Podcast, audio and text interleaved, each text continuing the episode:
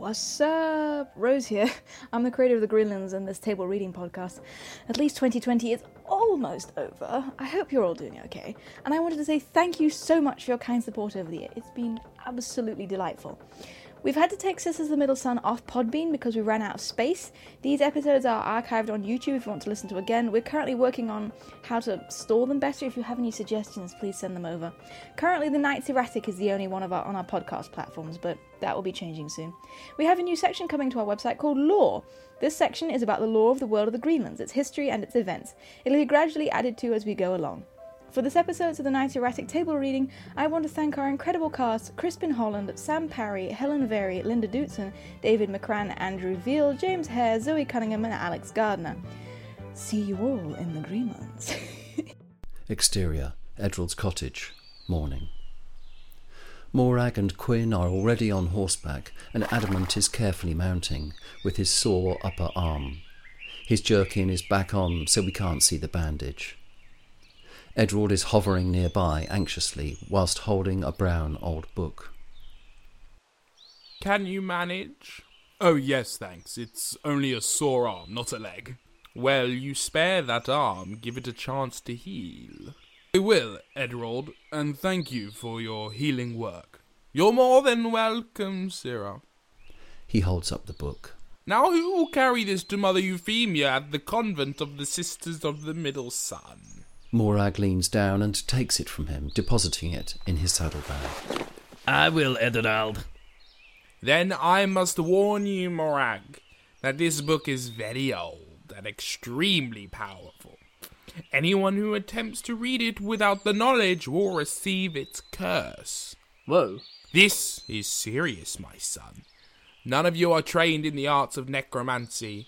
There are many evil spirits waiting to return to the Greenlands, and this book can be a portal for them. Morag tightens his reins, turns his horse's head away, and looks back. Don't worry, Edrald. I'd rather count the leaves on a tree than those in a book. Books have no interest for me. Believe it. Thanks again. The other squires start to walk their horses away. Thanks, Thanks, Edrald. Edrald. Goodbye. Goodbye. Exterior, track between fields, morning. The squires are walking with their horses slowly along while talking. Morag is a little ahead of the other two. Come on, you two. There's just two days' ride between here and the convent. If you get to move on. Ah. But we have a delicate invalid who has need of a litter. Preferably carried by the sort of unearthly, beautiful handmaidens one reads of in books. Well, yeah. Only trouble is that you don't read about them, as you can't read. They catch up to Morag. I can. Well, nearly. If I remember right, you only got as far as the cat on the mat. Uh uh.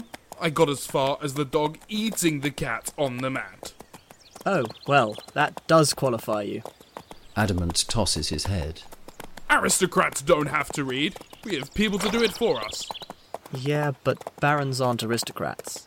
They are too. It's baronets who aren't. Quinn shrugs and they ride away. Morgu, you've not got much room in your saddlebag. Do you want me to take that book in mine? Nope.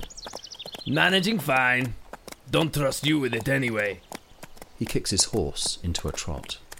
Come on, you two. Let's get going. He trots off, followed by the other two. Exterior, woodland glade, campfire, night. Morag and Adamant are asleep, and Quinn is awake. He furtively gets up and stands, listening to their breathing. Adamant snorks and turns over, away from Quinn. Quinn quietly tips over to Morag's tethered horse, with the saddlebags next to the saddles on the floor.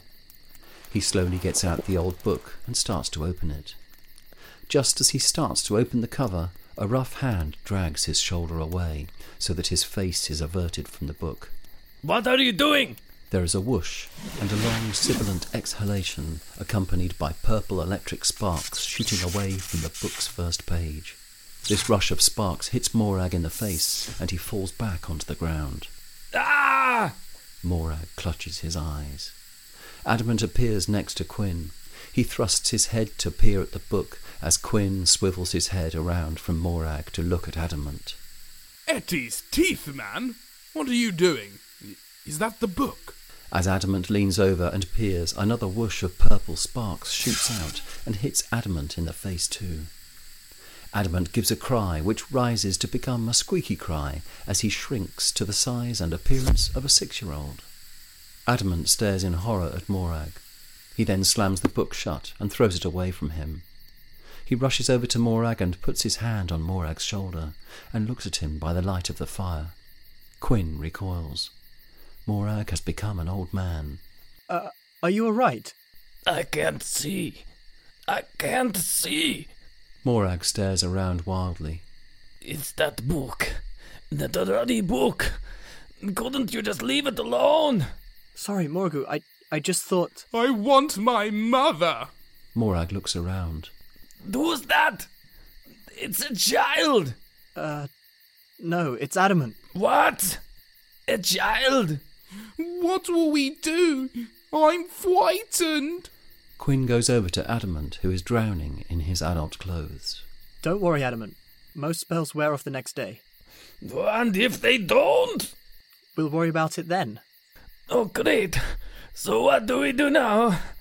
Well, let's just go back to sleep and things will have worn off in the morning. Oh, wonderful. Well, can you take this blind man back to his blanket, please? Quinn comes and takes his arm and leads him to his blanket. Sorry, Moragu.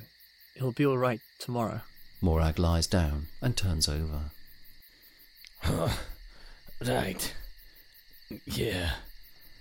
Quinn goes over to Adamant and leads him back to his bedding. Sorry, Adamant. He tucks Adamant into his blanket. Things will be fine in the morning. My father is going to be very mad with you. I think he is. Quinn lies down too, uneasily. The silence is broken by Adamant sniffing and sobbing a little. Exterior, woodland glade, morning. Quinn is having bad dreams and then suddenly wakes. He sits up and remembers what he has done. He looks guiltily over at Adamant, who is also having bad dreams. He then looks over at Morag, only to discover, with a start, that Morag and his horse and gear are gone. He looks horrified. He sighs. Quinn goes over to Adamant and shamefacedly shakes him gently. Adamant wakes up, remembers, and looks downcast. He starts sucking his thumb. Don't do that. What? Suck your thumb. Wanna pee? Well, go on then. My nurse always helps me. Well, don't look at me. Adamant gets up, tries to walk towards the trees, and falls over his adult clothes. I can't walk. Just hitch your trousers up. Adamant tries. They're too big. You'll have to sort them. Quinn goes over to Adamant. Oh, for Etty's sake. Here. Quinn rolls Adamant's trouser bottoms up for him and alters the belt setting. He also rolls up the long sleeves and alters the belt on the jerkin. Fate forfend. I'm a nursemaid now. Well, you're a naughty boy and you shouldn't have done it, shouldn't you? What? Readed the bad book. Wanna pee? He stares at Quinn and gets hold of his hand, looking up truculently at him. Quinn groans and holds his head with his other hand. Exterior, woodland track, morning. Morag is riding his horse at a walk. He nudges it on. Go on, Gypsy. It's just you and me now, old friend. You'll have to get me to the convent now, because I can't get myself there. I don't trust those brats to do it. I shouldn't have trusted them in the first place. The track gets smaller and gloomier as he rides on. Exterior, woodland, afternoon. Quinn is sitting gloomily on his blanket, next to the horses which are grazing. Adamant has a switch in his hand and is walking swiftly around the glade, switching every tree and log with hyperactive effort. Cha! Cha! Have at ya! Cha! You're dead! Ha! Sir Knight, get the better of me, would ya? Cha! Oh, for E.T.'s sake, do you mind? Adamant stops walking. Mind what? Can you just shut up, please? Why?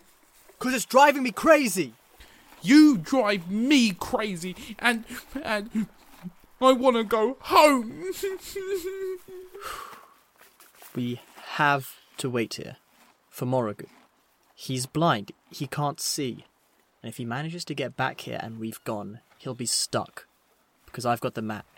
That's stupid. How's he going to get back here when he can't see to get here? Yeah, but just in case. Adamant resumes his glade edge walking and switching. I want to go home. Want to go home. Quinn clutches his head with both hands and groans.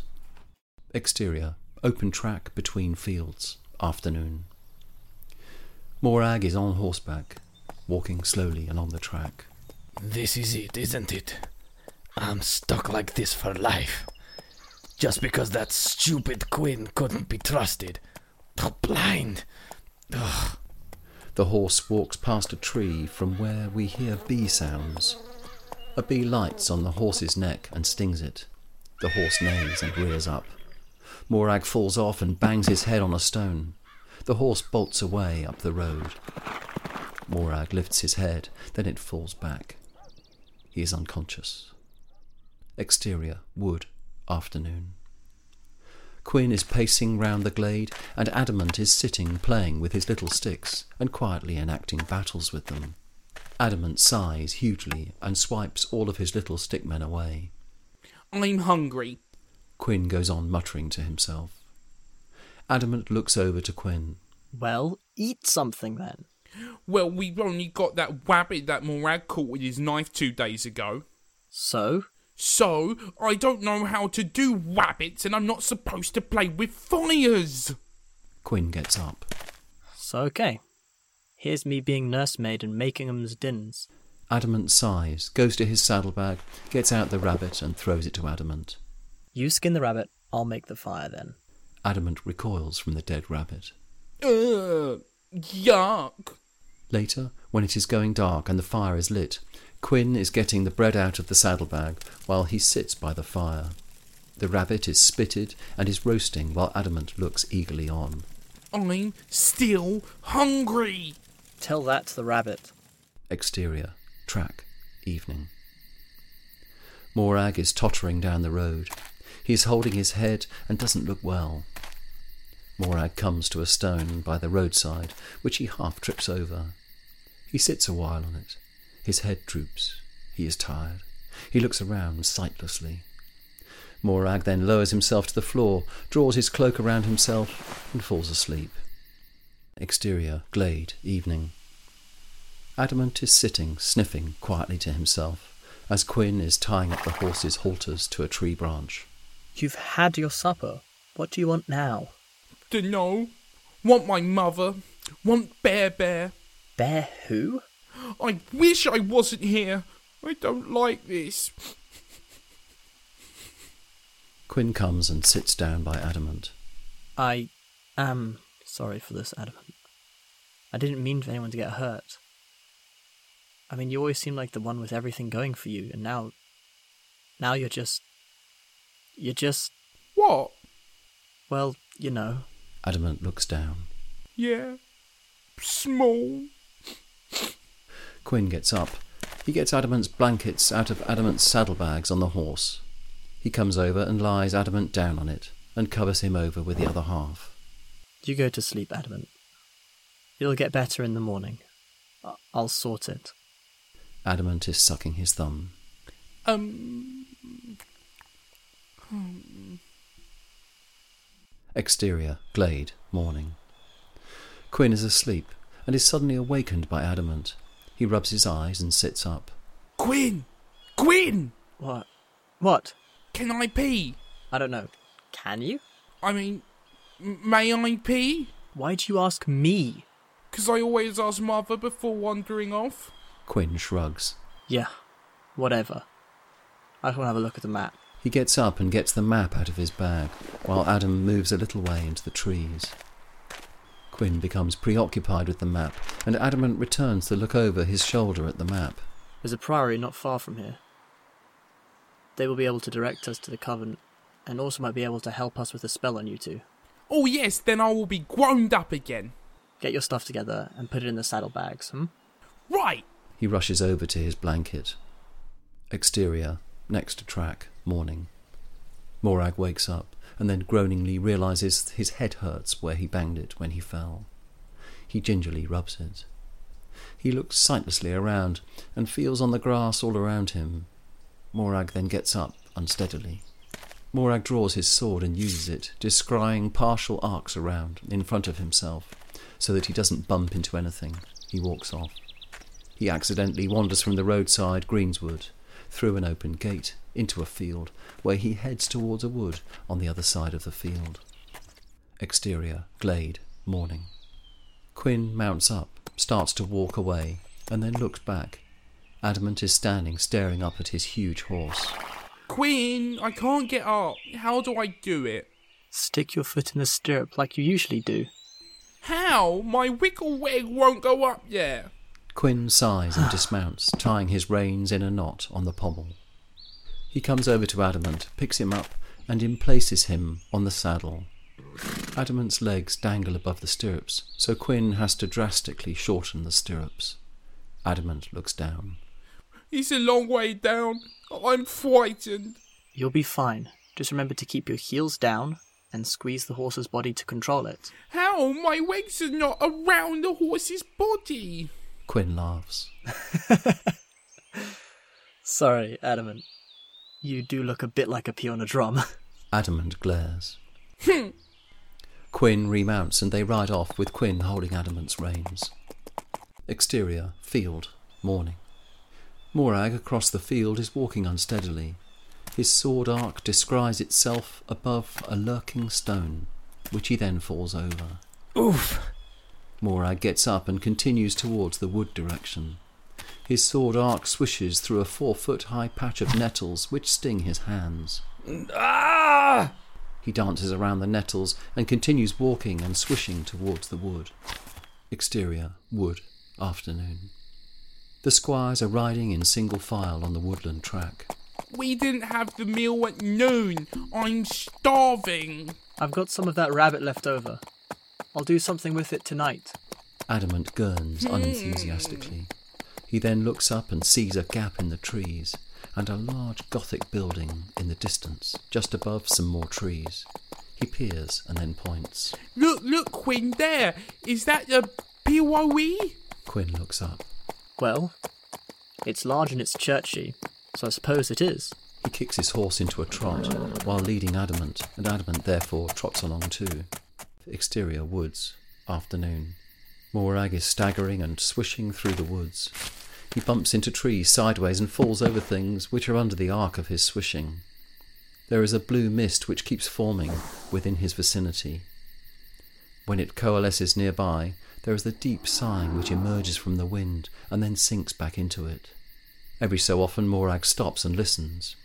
Each time he frowns, shakes his head, and then continues as before. Exterior, glade, afternoon. Morag emerges into a glade and stops suddenly. The blue mist coalesces nearby. Who are you? What are you? The mist sighs. A cadaverous face and a voice emerges. You are cold. You are lost. You are alone. Yeah. So? So I will make you happy. What is your name? I am Morag. Then, Morag, I offer you your youth and your sight back. Don't know what you're talking about. I am young. But I am blind, though. Ah, but feel your wrinkled face and your wrinkled hands. You feel tired, do you not? I'm old! Old and before I've had a family. Oh, it's too late now. It's all over. I'll return you to your youth and your sight. If you agree that, after 33 years, your spirit becomes mine. Morag stops. Oh no, not that as well. There, there. You can have it all back. For 33 years. A practical lifetime, boy. Morag seems to consider this, as it kind of makes sense to him. Thank you for listening to an episode of The Knight's Erratic from the Greenlands Presents. I'd like to thank our amazing editor Chris Warren for bringing this podcast to life. If you want to know more information about the world of the Greenlands or our shop or anything else, please check out the-greenlands.com, the-greenlands.com, or check us out on Instagram, Facebook, under the Greenlands, or various variations of. I want you all to look after yourself these holidays and enjoy the new year.